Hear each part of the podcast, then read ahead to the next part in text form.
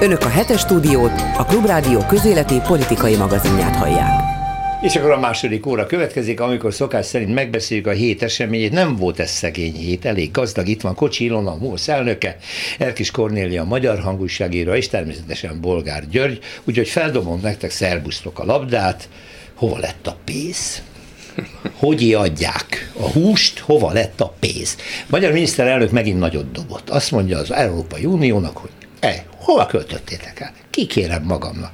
Mi ez? Hogy üres a kassa? Soha nem adunk többet Ukrajnának. Majd mi megmutatjuk. Szóval én, mikor ezt hallottam, akkor előre megyek, mielőtt véleményeznétek. Ezt az arcátlanságot, ezt a cinikusságot, amit egy kormányfő megenged magának a szövetségeivel szemben. Én nagyon örülök, hogy nem vagyok ott a parlamentben, meg a bizottságokban, ahol az emberrel szembe kéne ülni, valószínűleg megdobálnám paradicsommal. Na, ezt persze nem tesszük, képletesen mondtam. Mit gondoltok erről? Most képzeljétek el, van egy, hét, van egy 7 éves költségvetés, amit két évvel ezelőtt fogadtak el akkor még szó nem volt háborúról, a migráció úgy tűnt, hogy éppen lefelé megy, és ehhez képest bejött egy háború, amiben az Európai Unió beleállt. Tehát Kicsi támogatja. COVID, hát, a még, ja, még, még ott volt. Még Covid is ott volt, igen, ez már csak úgy súlyosbítja a helyzetet. Tehát erre igazán nem lehet költségvetést tervezni, tehát olyan pontos költségvetést nem lehet felmérni, hogy ez a háború, ami párnapos háborúnak indult, meddig tart, mekkora támogatásra van szükség. Tehát biztos, hogy Ukrajna és ez a háború nyeli a pénzt. Viszont ha beleállt az Unió, akkor nem vonulhat ki, tehát támogatni kell, mert különben akkor az egész fölösleges volt. Tehát a pénz megvan, ott van fegyverekben, és talán ott van a, az, az ukrán élelmiszerboltokban, mert valamiből enniük is kell ottani embereknek. Uh-huh. Igen, két dolgot tennék hozzá, szervusztok, köszöntöm a hallgatókat is. Az egyik az az infláció, amire vonatkozólag sok magyar család is mondhatná azt, hogy hova lett a pénz, hiszen ugyanazt vásárolom, mint tavaly, de ennek ellenére a hónap közepén üres lesz a kassa.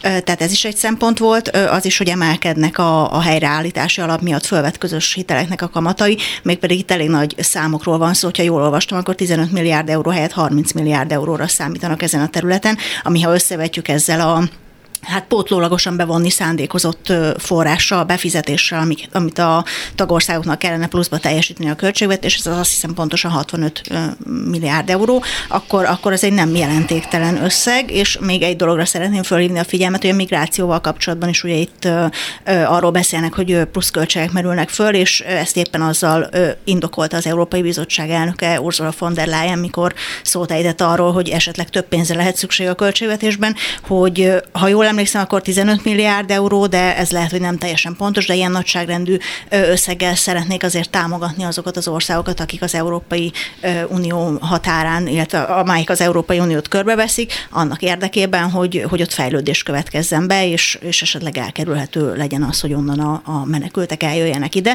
Tehát ez az a szenárió, amit Orbán Viktor, Magyarország miniszterelnöke a legharcosabban támogatott mindig is, hogy helyben kell segíteni, mondta, mert hiszen akkor majd nem kell eljönni ezeknek az embereknek a nyomor, meg az egyéb csapások elől. Tehát azt gondolom, hogy, hogy most maga ellen beszél a miniszterelnök ebben a vonatkozásban. Hazabeszél, nem? Lényegében mindig ez történik, nem? Hazabeszél, de már minek, kinek kell lesz Jó, hát még? hát éppen, hogy egyre nagyobb hallgatottságot képzelek el neki.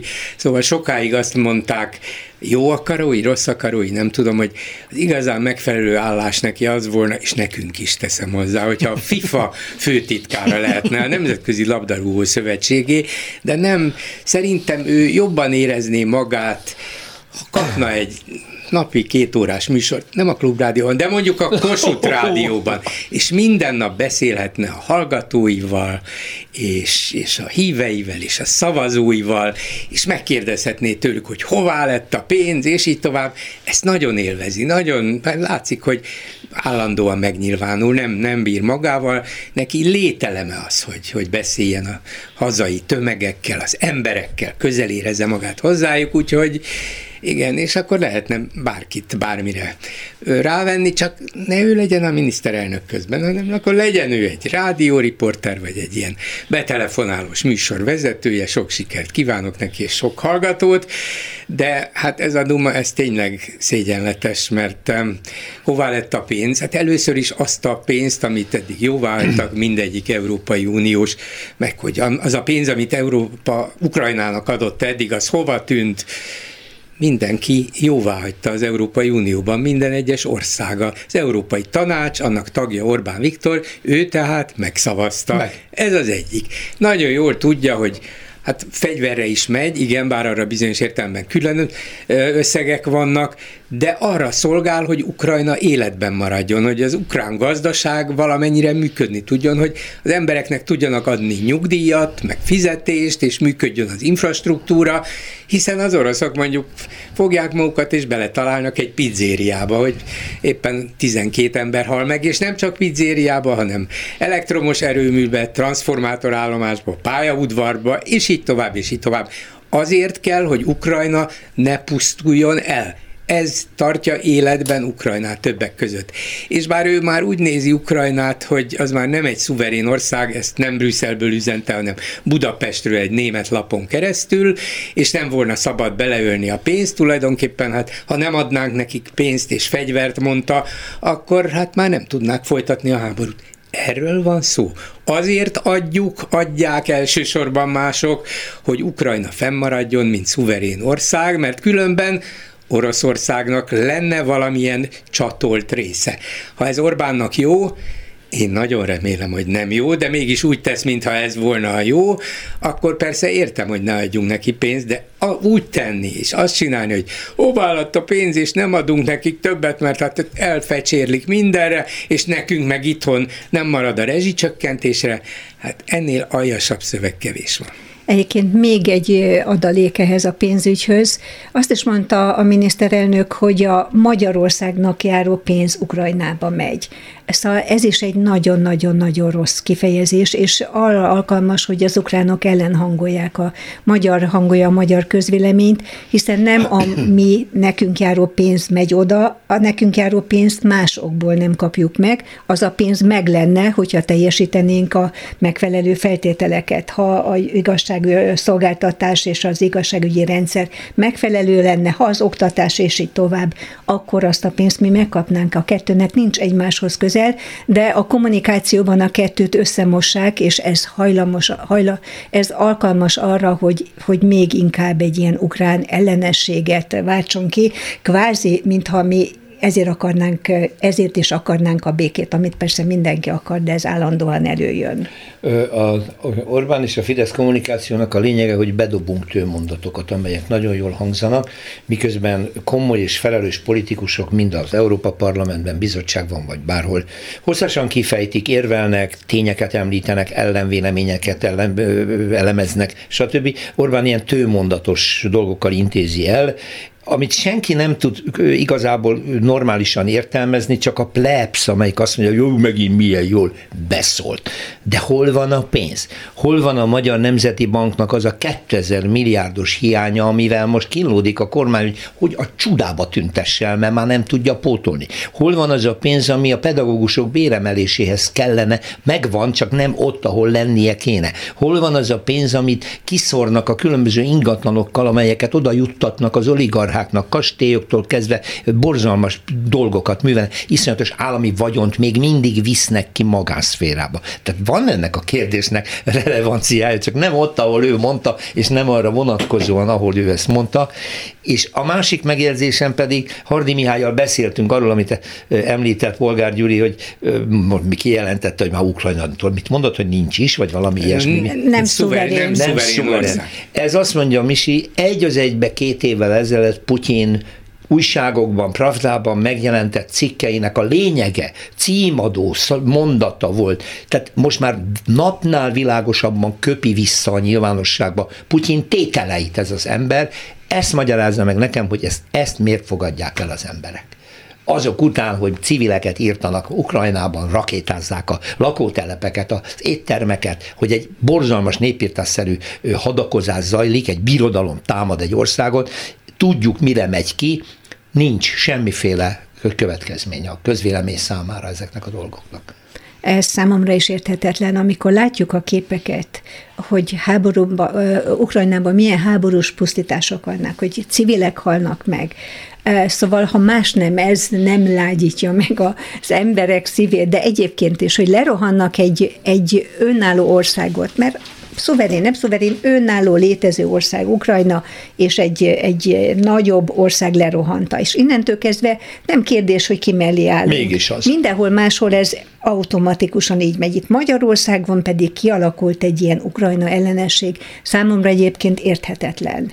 Főleg, hogyha 56-os tapasztalatokat legalább az öregek fel tudnák idézni, hogy mi volt itt Magyarországon. Igen, Igen egyébként ha visszanyúlunk, volt erről egy felmérés, a medián készítette, hogyha jól emlékszem, akkor a 444 gyere együttműködésben, illetve az ő, kérésükre, és, és abban azért benne volt az, hogy látszott, hogy az idősebb generáció az, aki kevéssé, vagy kevésbé hajlamos a, még a fideszesek közül is, a fideszes szavazók közül is a, az Oroszország iránti ö, szimpátiára, és ahogy megyünk lefelé életkorban, ez az arány uh-huh. nő. Tehát valószínűleg ez, ez megmagyarázza azt, hogy az időseknek tényleg, vagy az idősebbeknek tényleg voltak ezek, a, ö, ezek a, az emlékei és, és kapaszkodója az értelmezéséhez az eseményeknek. Ez a fiatalabbaknál már úgy látszik, hogy, hogy nem volt meg, és nyilván egyfajta kognitív diszonancia is fönnáll szerintem, tehát arról van szó, hogy elég régóta magyarázza azt Magyarország kormánya, és a Fidesz, hogy, hogy Oroszország jó, Oroszország követendő, Oroszország barátunk, Oroszországban rendben mennek a dolgok, és ugye negatívum nem hangzott el, az Unióval kapcsolatban annál inkább, a nyugattal szemben annál inkább, Egyesült Államokkal kapcsolatban annál inkább elhangzott, és, és ezek az emberek gyakorlatilag az elmúlt 13 évben erre lettek szocializálva, szép fokozatosan, ez látszott is, hogy emelkedik a, az Oroszországgal szimpatizálók száma, különböző fel későbbi és korábbi felmérések összevetésével ez megállapítható, és nyilván ez, ez egy kellemetlen érzés lehet, amikor kiderül, hogy az, amire treníroztak ennyi éven keresztül, az azért mégiscsak Gellert kap kicsit ez az értelmezés, hiszen és, és akkor ebből ilyen ignorancia lesz, elutasítása. Egy Igen. dologra nincs válasz. Európa szerte keresik. Orbán miért Putyin párti? Mivel vették meg, mivel kötelezték le? Teljesen irracionális. Mert ennek a politikának a következtében nem jutunk hozzá a szövetségesektől nekünk járó pénzhez, ennek a politikának következtében szorul Magyarország perifériára, ennek következtében olyan a megítélésünk, hogy milyen már most ezen a nyáron majd mindenkinek, aki külföldön járt, olyan élménye van, hogy már úgy néznek ránk, hogy hát nagyon ferdén. Ha egyszer szóba kerül Magyarországról jöttél, én Olaszországból jövök, számtalan élményem volt, ahol civil emberekkel való beszélgetéskor megjegyzéseket kaptam, nem személyemnek, az országnak szóló tehát nincs magyarázat arra, hogy mitől dörgölőzik az oroszokhoz. Miért képviseli Putyin álláspontját? Mi haszna van ebben Magyarországnak? Hát egyébként szerintem lehet, hogy ő is azért, mert, mert benne is lehet, hogy működik egyfajta ilyen kognitív diszonancia. E, dolog nem ilyen egyszerű, hát ő volt az, akkor, amikor a rendszerváltás után ruszkik haza. Egy nagyon kevés, kemény beszédet elmondott. Persze, és nyilván azért is, mert komolyan gondolta, de azért is, mert ezt találta praktikusnak. 2009-ig orosz ellenes, 2009-ben megfordul. Ez egy exakt időpont, hazajön az Egységes Oroszország kongresszusáról, Miért is hívták oda meg? Egy ellenzéki politikust? Aki egyébként már akkor hát, láthatóan, mert tudták, hogy, hogy győzni fog tízben. Tehát akkor összerakjuk, akkor csak az lehet, hogy őt valamivel megfogták. De miért jó ez Magyarországnak a magyar ember? De lehet, hogy más oldalról is érdemes megnézni. Lehet, hogy ő azért ment el, mert tudta, hogy Oroszország azért egy fontos ország, nagy hatalom, függünk tőle akkoriban is olajban, gázban, és hát nem volt olyan éles az ellentét még Oroszország és Európa többi része között, hogy ne lehetett volna velük jó kapcsolat, vagy mondjuk normális kapcsolat, és úgy érezte, hogy hát ennek a gyurcsányféle vonalnak, vagy a szocialistáknak hagyományosan jobb, szoros szorosabb a kapcsolata Putyinnal, mi van akkor, hogyha én megnyerem a választást, és egyszer csak kapok a hátamba egy orosz tört. Nem szeretném ezt, ezt el akarom kerülni, inkább próbáljuk semleget. Valószínűleg kettős volt a dolog, nyilván az oroszoknak is érdekük volt, hogy egy következő rezsimmel is normális kapcsolatot tartsanak fel, és Orbánnak is, hogy hát azért tud kellemetlenkedni nekem Putyin, nagyon akar, és aztán ebből fejlődött ki valami, nem hiszem, hogy azért, mert Putyin bemutatott neki valamilyen leleplező felvételt, hogy te ekkor is, akkor ezt is azt csinálta, de mi tudjuk, hogy sok ilyen konteó van, mint mint tudjuk és hallottuk ezeket, de szerintem Orbán egyre inkább arra jött rá, hogy ezzel a kártyával, ezzel az orosz kártyával ő sok mindent el tud érni. Mert ha ő kivételezett kapcsolatokat kezd kialakítani az or- orosz, sok mindent elért vele. Mi? Például az, Van egy megépíthetetlen hogy... paksunk, van egy borzalmas energiafüggésünk az orosz piactól, magas nyögjük, árakkal. nagyon magas árakkal. Én nem azt mondom, hogy ez Mondjuk ez, ez nem láthatta előre ezt szerintem. Nem de akkor mit, mit, mire számít? Arra, arra számított, és ez a mai napig is működik, hogy Putyinnal ő erősebb. Ez az én tulajdonképpen visszatérő, és ennél jobb magyarázatot nem tudok rá. Putyinnal, egy nagy hatalommal erősebb, úgy néznek Európában Világos. is, de Amerikában is Orbánra, hogy ez Putyinnal valamilyen kap- kellemetlenkedni tud nekünk. Magyarország önmagában talán nem elég a kellemetlenkedéshez, de ha ez Putyinnal valamilyen módon egyeztetve van bizonyos Köri. ügyekben, akkor, Megold, akkor erősebb. Hát nem tudom, hogy megoldotta, mert ez az én van történelmi, pár, van történelmi párhuzam. Ez egy látszat erősség. Tehát nem lehet nem erősebb, tehát kellemetlenkedni tud, ki tud tűnni a tömegből, de nem ér el többet. Sokkal többet elérne, hogyha az Európai Unióval egységes lenne. Hát világ, ha egy tehát, normális tehát, európai demokratikus politikát folytatnak, hogy nem Magyarország egy kellemesebb, jobb, gazdagabb, nyugodtabb Igen. ország lenne, egyetértek. De Orbán nem elsősorban ezt akarja, hanem kitűnni akar. És a kitűnéshez, feltűnéshez, a zavarosban való halászáshoz Putyin kell. De amit mondtál, hogy erő azáltal erősebb, van ennek egy történelmi párhuzam. A Kádár is azért lett erősebb, mert a forradalmi kormányból megszökött éjjel, átment az oroszokhoz, és bevonult az orosz tankokkal, Igen, és akkor, így tűnt 50 évig. Akkor Na hát Oroszország akkor. erős nagyhatalom volt Szovjetunió. E, most már ez az Oroszország nem az az Oroszország, az az nem az a Szovjetunió. De hát Tehát erős, másak, erősnek erős. Hát er, van, van erő, de már nem olyan világhatalmi tényező, mint akkor volt. Egyébként ami engem még izgat itt a magyar társadalomban, hogy hová tűnt a józanész.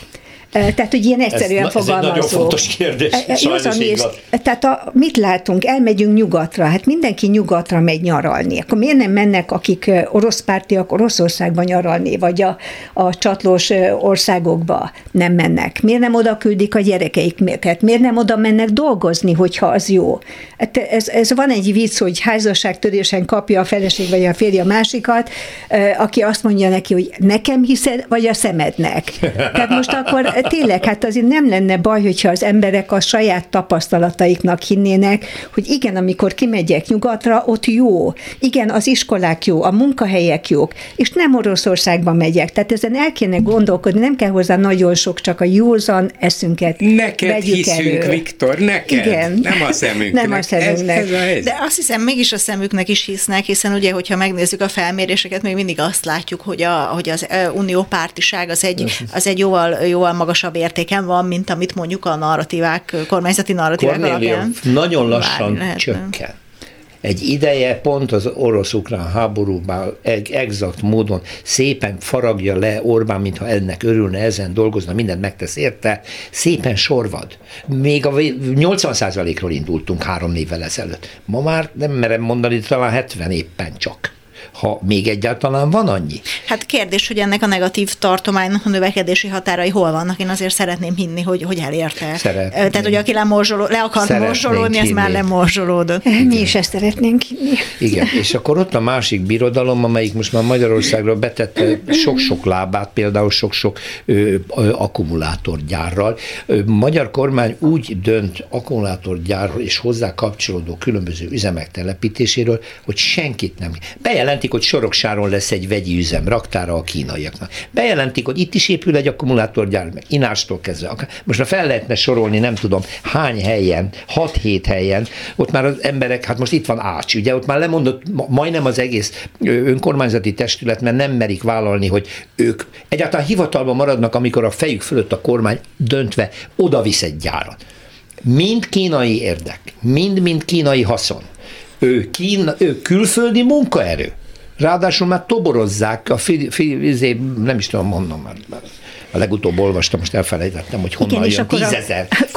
Fülöp-szigetek. Fülöp-szigetekről, igen, igen, tízezer embert akarnak betelepíteni. És a kormány munkahely eh, teremtési támogatást ad ezeknek a cégeknek, Miközben eh, dolgoznak. már nem kell munkaerő, mert, vagy nem kell támogatás, hiszen van munkaerő, illetve már nincs elég munkaerő.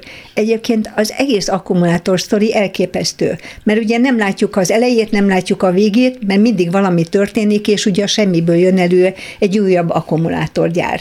És, eh, és nem látjuk azt, hogy oda azokon a, abban a térségben készült volna egy hatástanulmány, vagy készült volna az egészre, az egész projektre egy, egy ilyen energiafelhasználási terv, vagy a vízfelhasználás, tehát hogy egybe lássuk ilyen, ilyen nemzetgazdasági szinten az egészet.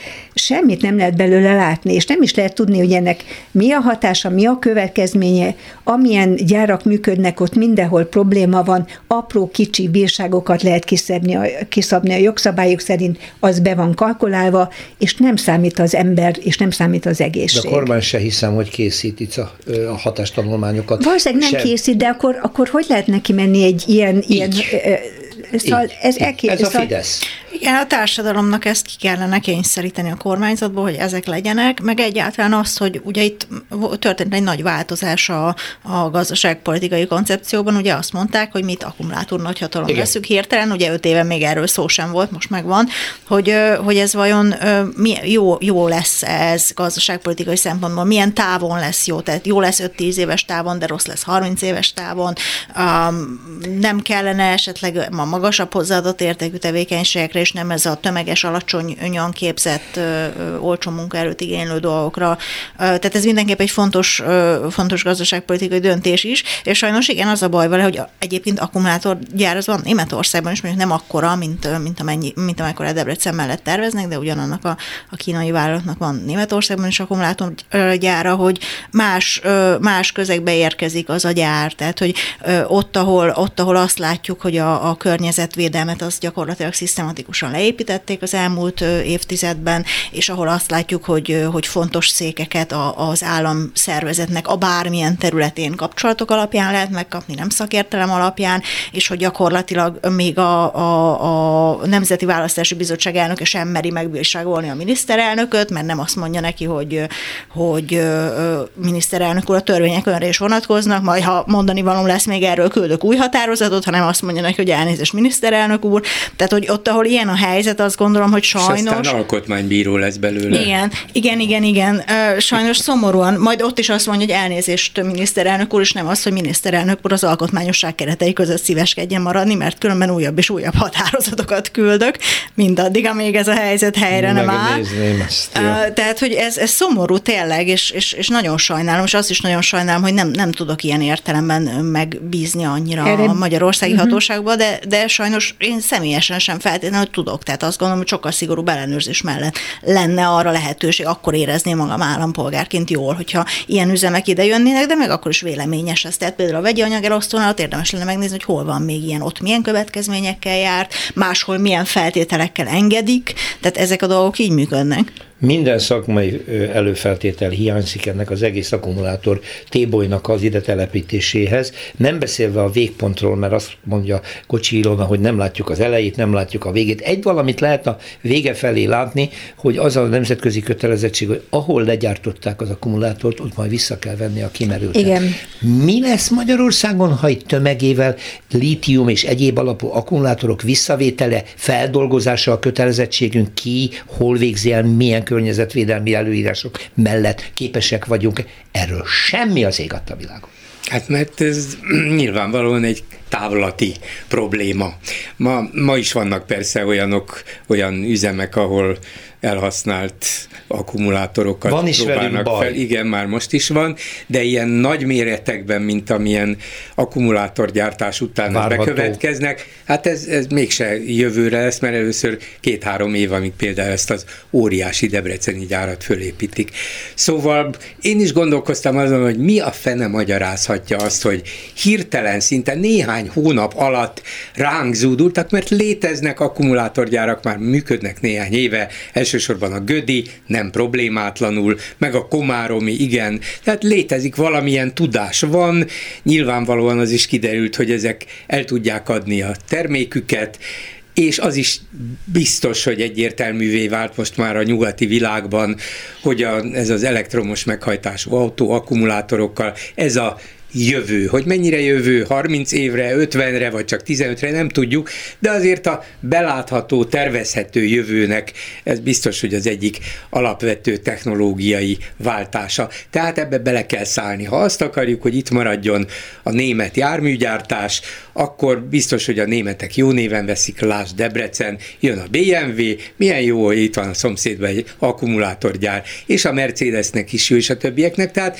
bejelentkeztek, nyilván elmondták, hogy mi kéne nekünk, a magyar kormány azt mondta, hát, ha azt akarjuk, hogy ezek a kiváló gyárak itt maradjanak, akkor ezeket meg kell csinálnunk, az ő kedvükre is, meg.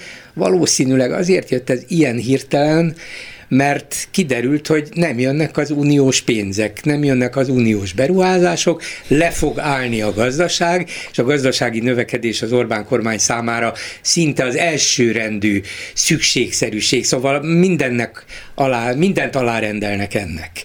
Mert azt gondolják, valamiféle ilyen szocialista növekedési mitosz él bennük, vagy Orbán fejében, hogy nekünk minden áron növekednünk kell. Nem az a lényeg, hogy hatásosan, eredményesen, hatékonyan, esetleg kisebb növekedéssel, de kellemesebb, jobb, élhetőbb országban és gazdaságban éljünk, növekedni, növekedni, mint Rákosi elvtárs idején. Valahogy ez maradt az ő szocializációjából a fejében.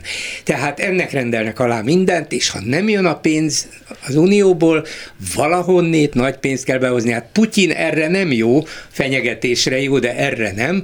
Kína viszont jó, amelyik terjeszkedni is akar, pénze is van, és a nyugati gazdaságok, az európai gazdaságok is kapcsolódnak hozzá, tehát a befogadás arról az oldalról is megvan. És ezért aztán szerintem elkezdtek sportot csinálni abból, hogy még többet, még többet, még többet, nem számít, hogy mit gondolnak. Debrecenben, Győrszent Ivánon, Ácson, akárhol, Iváncsán, fóton, és így tovább meg fogjuk csinálni, és majd az emberek is boldogok lesznek, hiszen itt lesz az a rengeteg gyár, mindenki mehet dolgozni, és milyen jó lesz, és ez az ország prosperálni fog, és fejlődni fog. Ja, hogy vannak problémák, hogy, hogy környezetvédelem, meg hogy agódnak az emberek, meg hogy mi lesz ott, meg zaj van, de el, elintézzük ezt. Népszavazás, hát azt nem kellett, az csak rosszra vezet. Elnyomjuk mi ezt ugyanúgy, ahogy az elmúlt 13 évben minden mást, és lehet, hogy még sikerülni is fog neki nekik.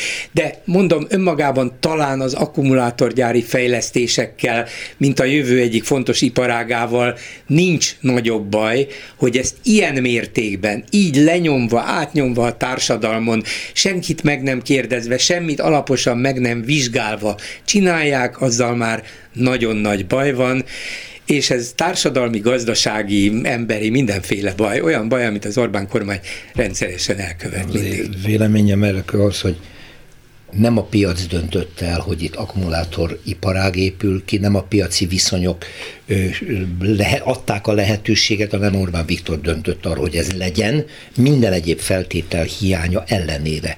És ez hosszú távon nem lehet jó üzlet. Már csak emiatt sem. Nagyon hát, érdekes egyébként, hogy Bolgár György, bocsánat, idehozta az elmúlt rendszert, mert, mert tényleg, tehát hogy az látszik, hogy, hogy, tehát, hogy Magyarországból ipari országot szeretnének meg. Mégpedig állami, csinálni. állami irányításra, ipar, nem piaci ipar, alapon. Ipar kell, tehát hogy igen, és állami irányításra, tehát ezért is volt nagyon jó a példa, nyilván ipar kell, csak ez szerintem is egy döntési pont, tehát hogy milyen, mire, mire akarják alapozni a gazdaságot, és tényleg ez, ez majd, hogy nem egy Ez Orbán fejében régen meg volt, ez nem csak az uniós támogatások leállításától. 2010-es ele, évek elejétől, talán 10-ben, már 11-ben elmondta, és aztán többször ipari országot kell csinálni, az ipar részesedését növelni kell.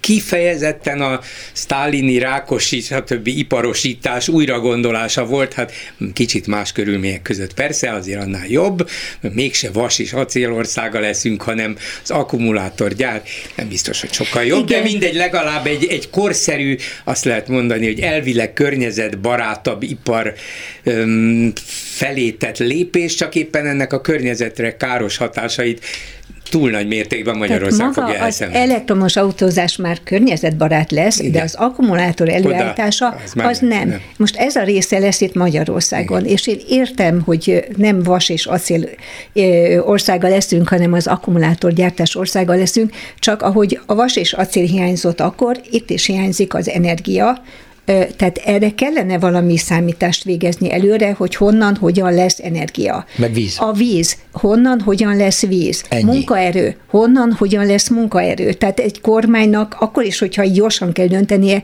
kell, hogy legyen erre egy számítása. És figyelembe kell vennie, hogy a környezetre milyen hatással van ez az egész fejlesztés. És ez Magyarországon abszolút nem számít. És most lehet igazán érezni, hogy, hogy mennyire káros, hogy nincs környezetvédelmi minisztérium, amelyiknek az lenne a dolga, hogy odafigyeljen a hosszú távú Há, környezeti nincs. hatásokra. Ezért nincs. Hát ahogy ugye hiányzik az oktatási minisztérium, mert látjuk, mert a hosszú távú oktatási képzési programokat szerint kéne meghatározni.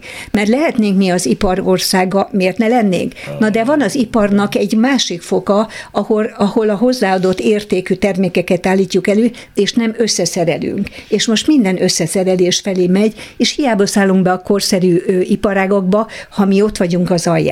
Miközben adott esetben lehetnénk a közepén is, ahol a nagyobb tudásra lenne szükség. A régi kor visszaidézésével kapcsolatban említem, hogy az első órában Bot Péter Ákos közgazdász professzorral beszélgetve azt mondta, hogy jó, hogy az állam beavatkozik, és az állam mindenféle egyéb szakterületek bevonása nélkül döntéseket hoz, de akkor legalább lenne egy országos tervhivatal. Ott Igen. ugyanis azt mondtad, Bot Péter Ákos, ott legalább szakemberek ültek. Csikós Nagy Béla is rengeteg képzett ember. Azok legalább igyekeztek az öt éves, három éves terveket megalapozottan tálalni, aztán, hogy mit csinált a párt belőle, az egy másik dolog. De most az sincs. Most Szijjártó Péter van, aki kiáll és bejelenti az új akkumulátorgyárat, és Orbán Viktor van, aki meghatározta, hogy ez megint az akkumulátoripar országa leszünk. Bocsánat, eszembe jutott egy újabb hasonlat, a lélegeztetőgépek példája. Ja. Ja. Amikor egyszerűen hirtelen behoztak iszonyú sok lélegeztetőgépet, miközben lehetett tudni, hogy nincs ember, aki használja, nincs ember, aki majd utána betanuljon, mert egyszerűen nem lehet, annak a töredéke kellett volna, de ez mind nem számított. És egyszerűen, és, és ezen kívül használhatatlanok voltak. És ezer még számra. ezen kívül korrupta módon is hozták be, Igen. és, és lenyúlták a hasznát ennek a 300 milliárd forintnak írtózatos pénz. Igen. És, és a magyar társadalmat nem rász, meg se érintette ez a dolog. De én értem, hogy miért, és ez megint a Fidesz kommunikációja tartozik. Kitört a, a járvány. Válság volt, félelem volt. Mit Persze. csinált az Orbán? Meggondolás nélkül, kor, korlátozás és ellenőrzés nélkül behozatta az első, az úgynevezett kínai vakcinát, miközben arról tudható volt, hogy csak az idősekre nem alkalmas, ezért rögtön elsőként az időseket oltotta. Mit vett le a közönség? A mi kormányunk lépett. Az Unió még ott tököl, még azt se tudják, hogy mivel oltsak, mi már oltunk, mert Orbán izé. Ugyanez volt a lélegeztetőgépek. Azt mondja, behoztam 30 ezeret, mindent meg fogok oldani. Meg- Igen, az emberek meg, meg, Megvédelek mire bennünket. kiderült, hogy a vakcina jó, hogy alig, vagy szinte semmit nem, mire kiderült, hogy ezek a gépek nem alkalmasak, mire kiderült, nincs is az, hogy mire kiderült, amit mondott Kocsi Ilona, nem is volt hozzá szakember. Ma addigra eliminálódott az egész indulat, mindenki nyug, azt mondja, megvédtek minket. Ez a lényege a Fidesz működésének. Persze. Most is iparosítunk. Eladja. Igen. Igen, igen. Igen. Na hát folytatjuk akkor a hét eseményének megbeszélését Kocsi Ilonával, a MOL elnökével, Erkis Kornéliával, a Magyar Hang újságírójával és Bolgár Györgyel, Varga Judit. Ő is itt van? Jaj, bocsánat! Ő mindenütt van, most még itt van, aztán Brüsszel. Ő már ott- fent, ő már lent, ott fent lent egy nagyon kemény, tökös nő, bocsánat a kifejezését, csinos, jó fellépésű, angolul beszél folyamatosan, oda megy Brüsszelbe, beolvas neki. Teljesen értem, hogy miért megy Brüsszelbe. Csak na miért megy? Na miért megy? Hát mert küldik. Miért? Igen, valószínűleg küldék. Egyébként nyilván a választható helyek közül a legjobb helyre megy, mert ehhez ért egyébként, Igen. hiszen dolgozott ott már kilenc évig tanácsadóként a parlament mellett, úgyhogy jó helyre megy, de nem biztos, hogy ő ezt akarta. Szóval a nyilatkozataiból nem derül ki egyértelműen, hogy, hogy végül is hogyan született ez a döntés. Aztán az végképp nem lehet tudni, hogy miért született ez a döntés. Eh, Lehet tippelni, hogy ez a mindenfajta korrupciós ügy, a, a, a újságírók titkos megfigyelése, törvénytelen tegyük hozzá megfigyelése, de vagy éppen az, hogy felvett csak hitelt, amikor nem járt volna. De valószínűleg ez mind nem számított. Valami másnak kell a háttérben lenni, és egyébként erről semmit nem tudunk. Uh-huh. Az is lehet, hogy valami más van, de az is lehet egyébként, hogy, hogy, hogy ezek vannak. Tehát azt gondolom, hogy és ezt is mondják azok, akik ismerik a, a kormányzat működését, hogy mindent megmérnek, tehát hogy mindenről van közvéleménykutatás. El tudom képzelni, hogy, hogy mindannak, ami történt, és amiket itt felsoroltál, azok azért nyomot hagytak, a, tehát hogy egyszerűen elválaszthatatlan Varga Judittól, ami... Ugye a megítélése egyre rosszabb, és hát, nem akar hát a igen, ezek, egy... ezek az ügyek hozzá, hozzá tapadtak valószínűleg, tehát lehet, hogy ezeket az emberek mégsem felejtették el, például azt valószínűleg sokan értették, hogy ők fölvették a csokot, még hogyha igaz is, amit mondanak, hogy ők tényleg ott akartak élni, és utólag kértek mentességet, mert máshogy alakult az életük, akkor is ugye nem jól veszi ki magát, hogy, egy, hogy kiviláglott nyilvánvalóan, hogy ezt a támogatást, mint azt egyébként tudni is lehetett, ha valaki odafigyelt, ezt a vagyoni helyzettől és jövedelemtől függetlenül bárki fölvette, tehát nem otthon teremtésre szólt, több okból sem, most nem kezdem elemezni a csokot. Lényeg a lényeg, hogy, hogy valószínűleg ezek a dolgok hozzá tapadtak az ő személyhez mégiscsak, vagy a megítélésében, vagy amúgy tartottak ettől, hogy, hogy ez lesz, és mi is hallottuk egyébként több helyről azt, amit végül a Magyar Nemzet néven nevezett napilap, kormánypárti napilap hozott nyilvánosságra, hogy ugye ez lesz Varga Juditnak a sorsa, csak nem tudtuk úgy megerősítetni, hogy, hogy az így biztosnak tűnjön, de ahonnan én hallottam például, az már a választás után közvetlenül volt. Uh-huh. Tehát, hogy nem most abban biztos vagyok emiatt, hogy pedig hogy akkor nem, még nem derült ki ez a legújabb korrupciós ügy. Ö, nem, igen, tehát hogy, hogy nem most született ez a döntés, hanem közvetlenül a választás előtt hallottam már, és, és, és olyan helyről hallottam, tehát hogy nem a kormányból közvetlenül, vagy ilyen forrásból, tehát valószínűleg szélesebb körben ismert volt ez a szenárió már akkor. Igen, nyilván ilyesmik. Lehet, hogy persze van valami olyan konkrét információ, ami hogyha nyilvánosságra kerülne, akkor végképp lehetetlenné tenni az ő politikai szereplését, ezt nem tudjuk, de valószínűleg ezek a közvetett dolgok, még ha a kormánypárti média nem számol is be a Wölner Schadl ügyről, és nem megy el a tárgyalásokra, és nem nem tudnak az emberek, vagy az őket figyelő, hallgató, olvasó emberek nem nagyon tudnak róla, de valamennyi biztos eljut hozzájuk, akár az RTL viradójából, akár belenéznek egy-egy másik portálba. Pontosan. Az egy kínos, és ez a, egy-egy ilyen, egy-egy ilyen jó miniszterasszony, ahogy a Sádl apostrofálta Varga Juditot, hogy hát a jó miniszterasszonyjal kéne egy találkozó, ez gyakran többet mond, mint egy százoldalas vádirat, mert az emberekben valahogy az marad, hogy jó miniszter, mi ez, ez a gazember, akiről feltételezzük, tudjuk nagyjából, hogy mekkora gazember volt, hogy gyűjtötte a milliárdokat, ráadásul a szegény szerencsétlenek végrehajtottak pénzén, és itt vagy a kárára, szóval, és még megvesztegette a miniszter első helyettesét. Hát jó miniszterasszony, az, az valahogy úgy kínos. És a jó miniszter asszony lehet, hogy egy idő után már nem tűnt annyira jónak a fideszes választók szemében, és Orbán úgy gondolta, hogy ezt, ezt inkább le kéne venni a tábláról, el kellene dugni. Ő olyan, hogy nem nem szabadul meg végleg az embereitől, de aki kényelmetlen, vagy ráveszélyes, vagy a pártjára veszélyes, az szépen eltávolítja messzire. Lázár János, menj vissza. Hódmezővásárhelyre, Áder János, úgy tettél, mintha lázadnál ellenem, menj Brüsszelbe, Varga Judit, hát jó miniszterasszony, menjél jó képviselő Dajcs meg Igen. igen, mert jobb, Szaljál meg hazajön. Igen, igen, igen.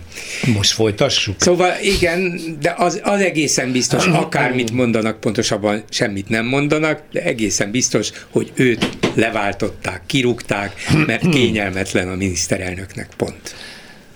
Nagyon kár egyébként, hogy ha jól számol, akkor nem lesz nő a kormányban ezek után. Tehát ismét ja, új, annyi, újra száz százalékig férfiakból fog állni Magyarország kormánya. Ez, ez azért azt hiszem, hogy sokat elárul a, a, a nemek egyenlőségének a Pedig helyzetében. ebből a szempontból ügyes volt, ugye hát ez a vád érte őt sokáig alappal, még meg is indokolta, hogy hát a nők nem is bírják ezt a nagy nyomást, ami a politikai életben, a mai világban Például Merkel asszony se bírta csak 16 évig, na mindegy.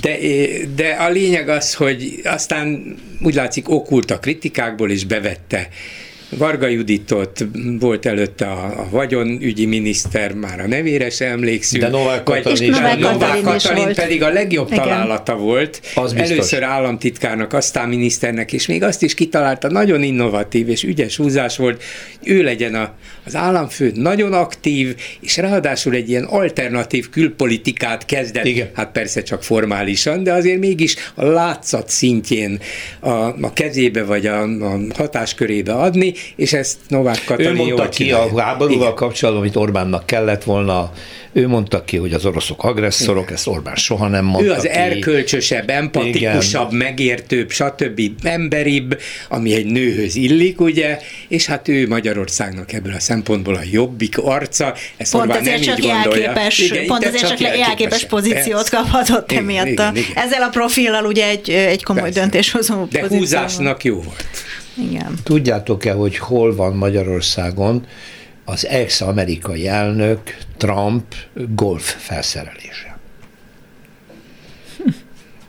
60 pusztán, pontosabban mellette a golfpályán, amit eddig Mészáros Lőrinc bérelt. viccelsz? Ez nem, ez komoly? Csak nehogy véletlenül amerikai titkos iratok is keveredjenek Ott a golfszerelésben, igen, kis bedugva. dobozban. Hatházi Ákos szerint, aki maga is látta ezt, ott van elhelyezve, talán ha majd Magyarországra jön, akkor használni akarja, hogy készül már erre, de mindesetre ezen a golfpályán ott van, azt ajándékba küldte a, talán a Orbán családnak, vagy a magának Orbánitől. A, a lényeg az, hogy eddig ezt a golfpályát ugye bérbe vette Orbán édesapjától a Mészáros egyik cége, és ebbe a cégben most beszállt a Tiborc hogy a kígyó a farkát hányszor haraphatja meg, ez egy családnál érdekesen alakul, de most akkor így 60 puszta szépen így be lesz kerítve, hát most már a család abszolút sokféle érdekeltséggel. 60 puszta, az ország van bekerítve. Igen.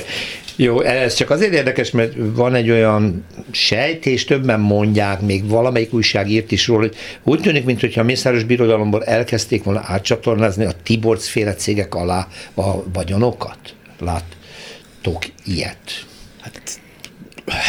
Isten ments, na, hát ezt el sem tudom képzelni. Nem, nem, nem, nem. De ez csak üzleti Nem, élet. hát, Mind a két helyen rengeteg, rengeteg, Rengeteg vagyon. jó golfozó van mind a két családban. Úgyhogy igazán nem tudom, annyi vagyon, vagyonuk, annyi vagyontárgyuk, ingatlanuk, nem tudom mi minden van, hogy azt hiszem, hogy inkább egy hosszú listát kéne mindegyikről készíteni, hogy látványos legyen az egész, mert követhetetlen. Követhetetlen. Abszolút Mhm. követhetetlen. Tehát ezt már ilyen rezzenéstelen arccal veszük tudomásul, hogy most egy golfklub. Hát tele van a Tiborcs István szállodákkal, már bankkal is, minden van ott. Hát egy, most egy golfklub is lesz. Mhm, Te jelentéktelen kis Szóval, szösszenet. eh, Miért is hozom én De ezt szóba? összességében nem jelentéktelen, szóval, de ezt, ezt egy listát kéne, és hogy honnan indult, hová jutott tíz év alatt, a nulláról, minimális vagyonból, hogy lett egy ilyen egetrengető nagy vagyon. Nekem az jutott eszembe ezzel kapcsolatban, hogyha már így kezd visszatérni a 19. század, tehát hogy van, van már uradalom, már van vármegye, már Ez a van, hagyományőrzés. Van, van főispán, igen, Magyar és, és, és, most már arisztokraták is vannak, hogy én úgy várom, hogy vissza, visszatérjen Széchenyi is. Az idősebb is, meg a fiatalabb is, mert, mert az egy szuper dolog volt szerintem, hogy ő lemondott egy évi jövedelméről azért, hogy a Magyar Nemzeti Múzeumot ugye megalapítsa, és, és hát ott még más alapítások is történtek, mind az idősebb, mind a fiatalabb ö, Széchenyi részéről. Annyi- Annyira, annyira jó lenne, hogyha a hagyományból nem csak ezek a, ezek a, a Móricz Zsigmond rokonok című regényébe illő dolgok térnének vissza, hanem, hanem valami pozitívum is, mondjuk tényleg. mm, Nem kizárt, hogy ilyen annyi pénz van ott, hogy egy múzeum alapításra még futni fogja belőle. Hát még eddig Ez nem sok, láttam ö, ilyet. ez- sok Európai Uniós pénzből, sok állampénzből még lehet, hogy lesz múzeum is. Hát, hogy ez valahogy nem, nem jött vissza, és ez kicsit sajnálatos szerintem. Ha már. Ha már, igen. Értem. Ha már, ha már itt tartunk, akkor legalább ne, ne, csak, ezt a, ne csak ezt a részét. Nem kéne a Vármegyékben a birtokokat a családoknak visszajuttatni? Majd a főispánok. Ja, értem. Aha, igen. Na de azért zajlik a állam, maradék állami vagyon magánkézbe juttatásra. Most például ingatlanoknál látjuk ezt a dolgot. Ugye a kormány meghirdette, hogy 111 ingatlant az szépen meghirdet eladásra. Azon a jogcím, hogy ezek nem szolgálják közvetlenül a kormányzati tevékenységet, aztán ebből a 111-ből végül is csak 74 maradt, mert nem mindegyik fölött rendelkezett a kormány, például az országgyűléstek is vannak rendelkezési jogai. Tehát 74 ingatlant azon a címen, hogy spórolni kell. Na milyen ingatlanok? Az ELTE üdülője, valamelyik kórház üdülője. Bal- Balatoni. Balatonpart, Velencei tó partján, tehát ahol rekreáció, a dolgozók, alkalmazottak pihenhetnek. Ezt eladja 34 milliárdot számít a bevételből. Majd ugyanezen a napon megjelenik, hogy 224 milliárdért az állam megveszi a zuglóban félbehagyott gigaingatlan akkor a, én ugye a műsor elején ebből csináltam egy matematika példát, hogy 224 mínusz 34 az 190. Magyarul a magyar kormány eladja a dolgozói segge alól az üdülőt, a bevételhez hozzátesz 190 millió milliárdot, és vesz egy roncsot, amit majd Mészárosék megépítenek, nyilván újabb milliárdokért. Tehát akkor még mindig van mit kiátszani, eljutatni az oligarchák tulajdonába, állami vagyon mellett is. Nem történt nagyon sok évvel ezelőtt, lehet, hogy csak 5-6-7 évvel ezelőtt volt, hogy óriási visszhangot keltett az a sajtóbeli leleplezés, hogy Tiborc István megszerezte a keszthelyi kikötőt. Igen, igen. A keszthelyi, hát hogy, hát mégis hogy ki a keszthelyi kikötőt? Most már a fél Balaton az övék, és állami segédlettel ezek az ilyen nagy ingatlanok is, hát kihez juttának majd, nyilván a fölvásárolja a párbeszéd, meg a nem tudom kicsodák, Karácsony Gergely rohan és megveszi a honvéd üdülőt Balaton, szóval el lehet képzelni, hogy kikhez jutnak, most már az elmúlt években teljesen nyilvánvalóvá vált, hogy a legnagyobb oligarcháik itt a Balaton környékén terjeszkednek, most egy állami lökettel még inkább megkapják ezeket. Csak azt akartam mondani a keszthelyi kikötővel, hogy akkor egy ilyen apróság már gyanús volt, és valamilyen feltűnést és botrányt keltett. Ma már ott tartunk, hogy szinte az egész körzet lényeges pontjai az ő tulajdonukban vannak. És ez így lesz még inkább. Minden. Minden az övék lesz, és minden is. Az összegeket, illetve van mindig egy összehasonlítási alapunk, ugye mennyi volt a Tocsik ügynek a tétje? 180 millió forint. Nem, azt hiszem 860. 800 millió, igen. 800 valami Akkor millió. egy jobb Gellért hegyi villára, ugye? Igen. Hol tartunk ma? Igen. szóval azért. Na és az ötödik kerületben is újra lendületet kapott az ingatlan értékesítési kedv, mint ami még Rogán idején elindult, és most újabb ingatlanokat dobnak be. És az volt az érdekes, hogy az ellenzék nem állt ellen a közgyűlésen, hanem azt mondták, és azt kérték egységesen, rendben van, de ne csak a kerületi újságba tessék már meghirdetni, hanem talán az országos. És azt se fogadták és el. nem fogadták el. Hát emögött ugye mi is lehet? Hülye kérdés. A válasz egyszerű. A dohány lobbyból viszont nagyon jól élnek. 8,1 milliárd, milliárd osztalékot vettek ki a tulajdonosok, a különböző érdekeltségek. Nagyon jól megy most a jövedéki adó emeléssel és az áremeléssel további nagy haszonra lehet szert tenni, és tulajdonképpen egy vásárhelyi lobby tartja a kezében a magyarországi dohányforgalmazást. Ezzel sincs egy hang se. Hát szegény hatázi Ákos, amikor leleplezte ezt, a, ezt az egész trafik bizniszt.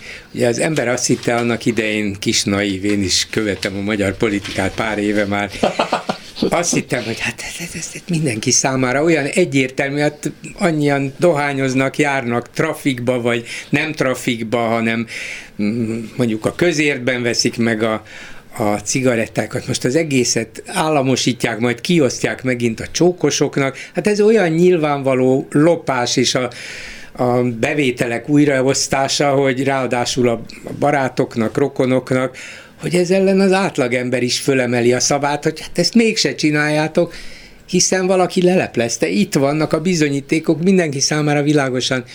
És mi történt?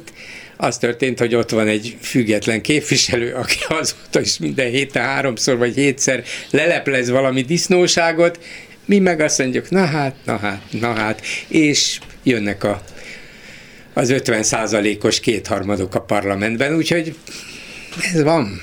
Úgy látszik, hogy...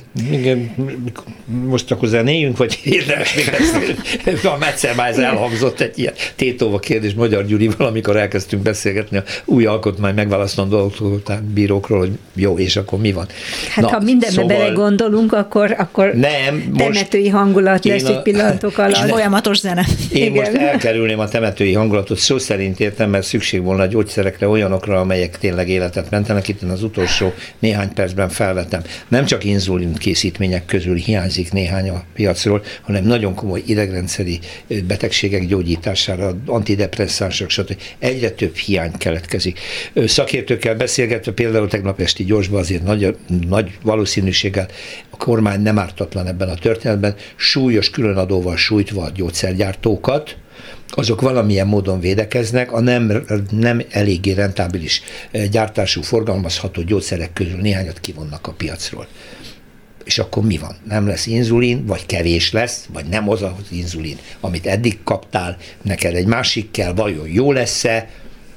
Ezt sem hiszem el, hogy amikor a kormány döntött a különadókról, valaki nem gondolta végig? Szerintetek? Ezért van az, hogy most szerintetek, hogy most változtatnak ezen? Hát csökkentik valamivel a különadójukat, és Igen, innovációra. 20%-ra a 40-ről, amit kénytelenek lesznek tovább csökkenteni, mert valószínűleg a gyógyszergyártás nemzetközi piacon megy most, hogy Magyarországon benyomják a féket, és ha ehhez alkalmazkodik a nemzetközi gyógyszergyártók, a többi országban is azt fogják mondani, hogy mi van Magyarországon, ennyi adó, tessék levenni az árát nálunk is. És akkor ráfizetéses lesz. Na ezért kellene, Újra igen, a piacról beszélni. Egészségügyi minisztérium is, hogy mindennek egy, egy tervezni kell. Tehát itt is tovább kell gondolni, ha ezt kivonom, akkor rögtön legyen helyettesítő termék, ne az legyen, hogy nincs semmi a piacon, és akkor Van majd... csak mire a beteg és az orvosa utána rohan ennek az intézkedésnek, eltelik egy hét, kimarad az oltás, tehát, de nem érdekli őket. Nincs tervező, tervezés. Ez Döntés. valóban napi tapasztalattá vált. Egyébként még nem uh, tanulmányoztam ezt az ügyet behatóban, úgyhogy nem teszek semmilyen állítást róla, de csak annyi, hogy ismeretségi körből több helyről jött ez most nálunk is, hogy, uh, hogy a legkülönbözőbb uh, gyógyszerek hiányoznak, és van akinek tartósan, tehát úgy, hogy kénytelen kórházba járni, és ott infúziót igénybe venni, mert az, amit be lehetne szedni szájon át, az nincs. Hát mert nyilván Orbán Viktorral közölte a pénzügyminiszter, hogy főnök, nincs pénz, nincs pénz a költségvetésben. Honnan vegyünk? Hát Innen, például a gyógyszeripar az, azoktól mindig el lehet venni. És akkor aztán, kész. aztán Mondjuk... persze elkezdtek tiltakozni még olyanok is, mint a Richter, hogy hát ide figyeljetek, mi is gyógyszeripar vagyunk, még, még az államnak is valami köze van hozzánk, vagy legalábbis államilag magánosított egyetemeknek a részvény tulajdonosai belőlünk élnek a mi osztalékunkból, de ha nem fizetünk osztalékot, talán még a Matthias Corvinus kollégium is csődbe jut, meg a Corvinus Egyetem is, és itt szóval nyilván a dolgok összefüggnek, de az biztos, hogy, hogy kapkodnak, ahogy a